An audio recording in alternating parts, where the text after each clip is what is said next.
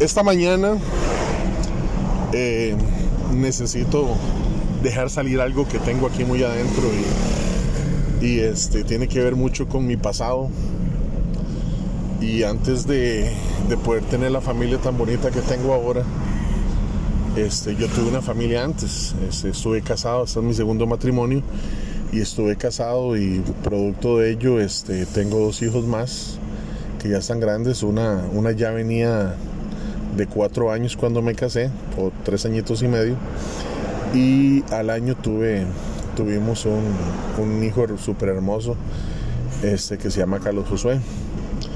Este, por algunos, por algunas decisiones que tuve que tomar, ellos se quedaron en Canadá cuando yo estaba viviendo allá y yo me regresé para Costa Rica, eso aproximadamente unos, allá por el 2000, 2006 o 2007 que regresé a Costa Rica. Y este, y siempre ha sido una lucha este, poder tener cercanía con mi hijo porque todo siempre por la plata. ¿verdad? Si, si uno no tiene plata, uno no es un buen padre. Si, ¿verdad? Eh, La única manera para, para poder ser un buen padre es que, o, técnicamente, para muchas personas, y en esto tal vez quiero meter en el saco a las mujeres, que no se me ofenda a nadie, ¿verdad? Eh, para muchas mujeres ser buen padre es, sinónimo de, dar plata, ¿verdad? Y cuando digo dar plata, mm, este, no, no estoy hablando de, de, las cosas básicas de, un niño. Eso es, eso es todo un tema, grandísimo. Esto es todo un tema. Entonces, este, em, obviamente la pensión que uno paga en Canadá no es la misma que uno pagaría en Costa Rica, ¿verdad? Por la, por la inmensa y absurda brecha económica.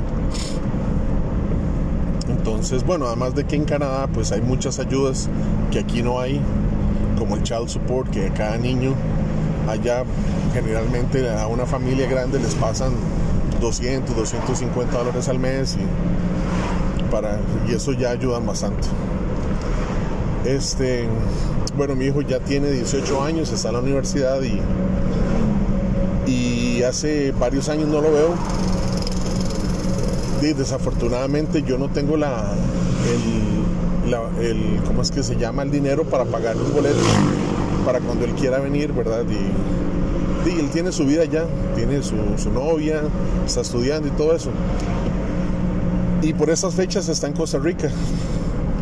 Vino el 23, estuvieron en la playa, nada más me dijo, mira papá, estoy en la playa ahí con mi mamá, este, yo, yo le puse mensajes, mira, mandame fotografías aquí y allá y estuve tratando de, de, de saber cuándo venía porque este, para prepararme. Y entonces simplemente ayer me dicen, bueno, la mamá me manda a decir con él, bueno, este, que lo vaya a recoger hoy temprano y que lo vaya a dejar mañana temprano allá Puriscal en Cañales, eso es como de donde el viento se devuelve como este como tres días más de camino. Entonces, en Chancho. Entonces, este, yo le dije, mira, no puedo, el carro que tengo no llega hasta allá en las condiciones que está, porque las condiciones de esa carretera de ahí son pésimas, y yo creo que pésimas es como, es un piropo para esas calles, ¿verdad? Yo no sé cómo entran los buses ahí. La cosa es que, este, la cosa es que de, es, es yo, le, yo le dije, mira, yo, yo voy por él, pero dice que llegue a San José, a la estación de buses de Puriscal, como él siempre hacía antes. Entonces, no, que no puedo, y entonces ya empezó ahí la peleadera de siempre. La... Es, una historia tan larga que yo creo que tendría que dedicarle horas a un, a un podcast, ¿verdad? Que al final yo no sé quiénes lo van a escuchar, pero tal vez al final estas cosas, yo creo que más lo hago yo para dejar salir todo lo que tengo que, que alguien que lo quiera escuchar, ¿verdad? Y eso fue, es una historia terrible que pudo haber sido que pudo haber sido genial, ¿verdad? Este, porque me considero un breteador de casi que todo terreno y y una persona que se que soy un automotivado porque no, no sé cómo decirlo de otra manera entonces este bueno al final no se pudo que él viniera que o sea que nos pudiéramos encontrar hoy porque de no me pueden avisar de un día para otro verdad y aunque para mí él es súper importante yo también tengo mis deberes que no puedo no puedo soltar así de un día para otro verdad porque yo no yo no tengo esa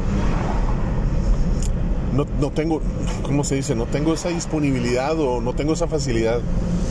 Entonces, y la mamá de mi hijo piensa que cuando ella viene a Costa Rica, de que todo el mundo se tiene que detener porque ella viene a Costa Rica y o piensa que todo el país gira alrededor de ella.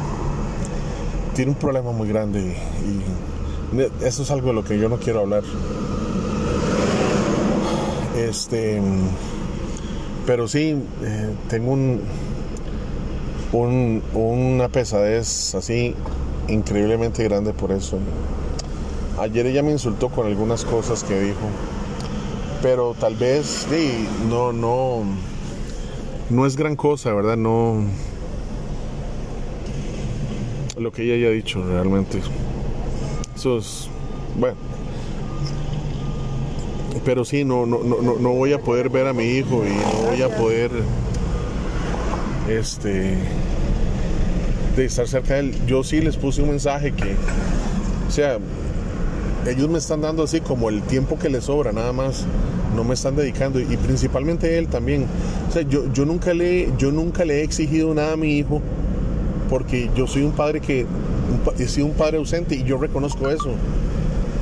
Pero sí me hubiera gustado mucho que, que me hubieran preguntado, que me hubieran dicho con tiempo, ¿verdad? Para yo prepararme.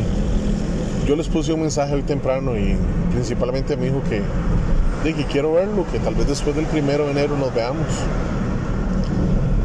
Este, a esta muchacha, eh, a la mamá de mi hijo, sí le, le puse que, o sea, que las cosas no tienen que quedar así. Y, y aunque no parezca, yo soy agradecido por todas las cosas que ella ha hecho, por mí hijo. Porque ella quedó sola con ellos, aunque ella tomó muy malas decisiones, pésimas y malas decisiones.